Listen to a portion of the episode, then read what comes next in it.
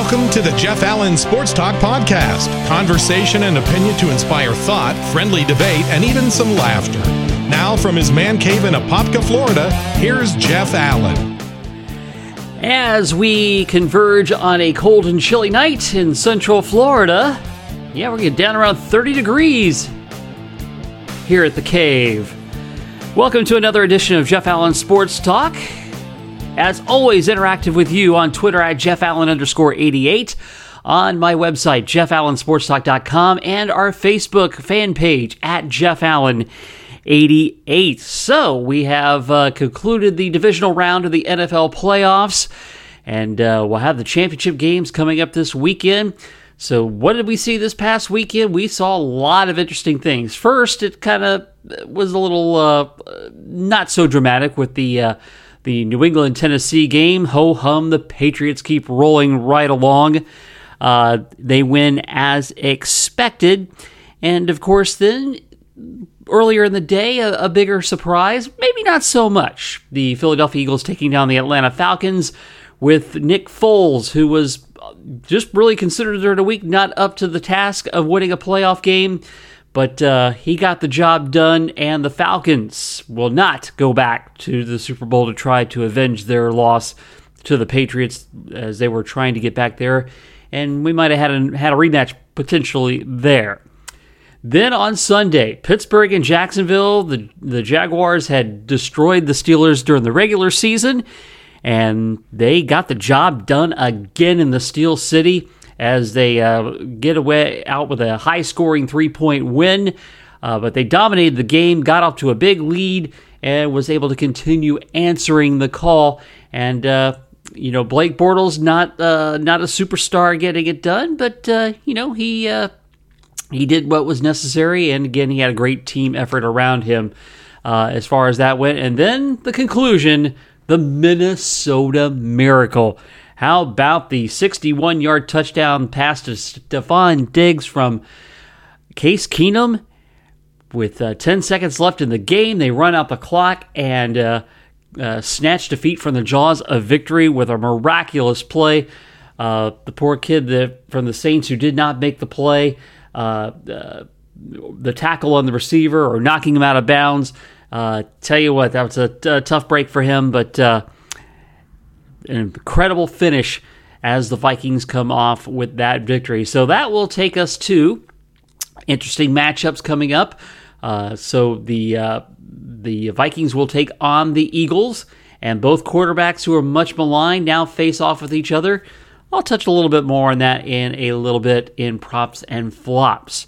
The AFC will have Jacksonville against New England, and conventional wisdom would say the Patriots should be heavy favorites, and this should be no contest with uh, the lone superstar quarterback left in the playoffs, Tom Brady, uh, uh, expected to roll. But uh, I would not discount the Jaguars in this game. Uh, the things they have are defense and a running game, and uh, those are real good ingredients. I think that defense gives them a chance. Do I think they'll win? I doubt it, but it, I think this is going to be a, a much closer game, and uh, we'll see where it all leads up to find out who our final participants will be in the Super Bowl. Well, of course, last week we lost one of the legends in broadcasting, the late great Keith Jackson from ABC Sports, the voice of college football and you could say he was the voice of college football above anybody else. Just might what you might like like to have said about Pat Summerall uh, in his days. Uh, Keith Jackson was, of course, more than just a college football announcer. You know, uh, we lost uh, Dick Enberg towards the end of 2017, and I had mentioned at that time that you know he was the greatest all-around play-by-play guy ever. And uh, I still stand by that. But boy, Keith Jackson, I think you could say 1B to 1A there because uh, uh, he truly did it all too, calling a lot of the many obscure uh, sports on ABC's Wide World of Sports. He called World Series action, he called the uh, NBA, uh, he did college basketball, he did a little bit of everything. Even the uh, remember the old Superstars competition when they would have all the all the athletes and uh, compete in various sports outside of their normal realm. Uh, he was a host of that for uh, as well. So uh, uh, losing a great one. Hard to believe that he retired 12 years ago after the 2006 Rose Bowl. But certainly, our thoughts and condolences with the Jackson family, and what a great broadcaster he was. Now, time for props and flops, and I'm going to go back to our props to Case Keenum and Nick Foles. And you could probably, you know what? Let's throw uh, let's throw Blake Bortles in there too. The three quarterbacks who are considered the the uh, uh, not not franchise type quarterbacks, uh, all getting the job done. Uh, you know, Keenum's all three quarterbacks, I would say, are surrounded by teams that have strong defenses and running games. And while yes, having a marquee quarterback is usually important to being a successful playoff championship winning franchise, you know, it's still not all about one guy. It's still a team effort.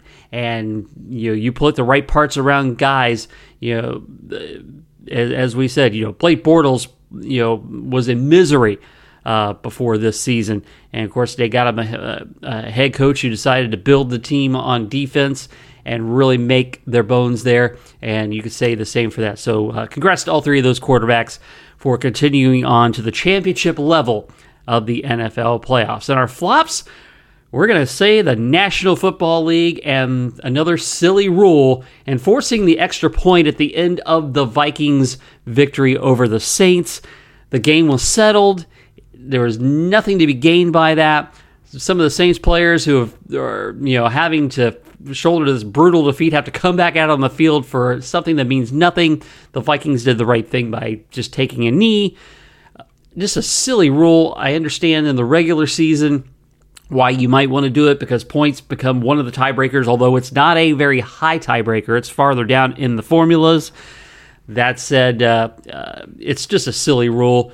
The game was won. Let it be done and done. And speaking of that, we are done here. This has been the Jeff Allen Sports Talk Podcast. Be sure to catch Jeff's weekly blog at jeffallensportstalk.com and follow him on Twitter at jeffallen underscore 88. The Jeff Allen Sports Talk Podcast is brought to you each week by Kramer's Salve for Dogs. I want to take a moment to tell you about the inspiration for Kramer's Salve for Dogs. I found Kramer as a small pup when we were living in Knoxville as I was taking our dog Precious out in the middle of a cold, rainy night. We had heard a dog barking and whining, thinking somebody had left him out on a balcony. No one came forth to claim him, so he joined our family. Kramer struggled mightily with skin allergies. My wife Joy tried all sorts of ointments and medications, and other than some temporary relief here and there, nothing was really helping him. Then she came to remember that people have used neem for its healing properties, and after two years of intensive research, created the best solution of its kind, not just for Kramer, but for dogs everywhere. Kramer Salve is a safe and natural approach to help your best friend live an itch free life. A 4 ounce 6 month supply, including shipping, is just $30, or a 2 ounce 3 month supply, including shipping, is just $20. Your pet is family and deserves the best. Help your dog end the itch and hotspot cycle by ordering online today at kramersalve.net. That's K R A M E R S A L V E dot net.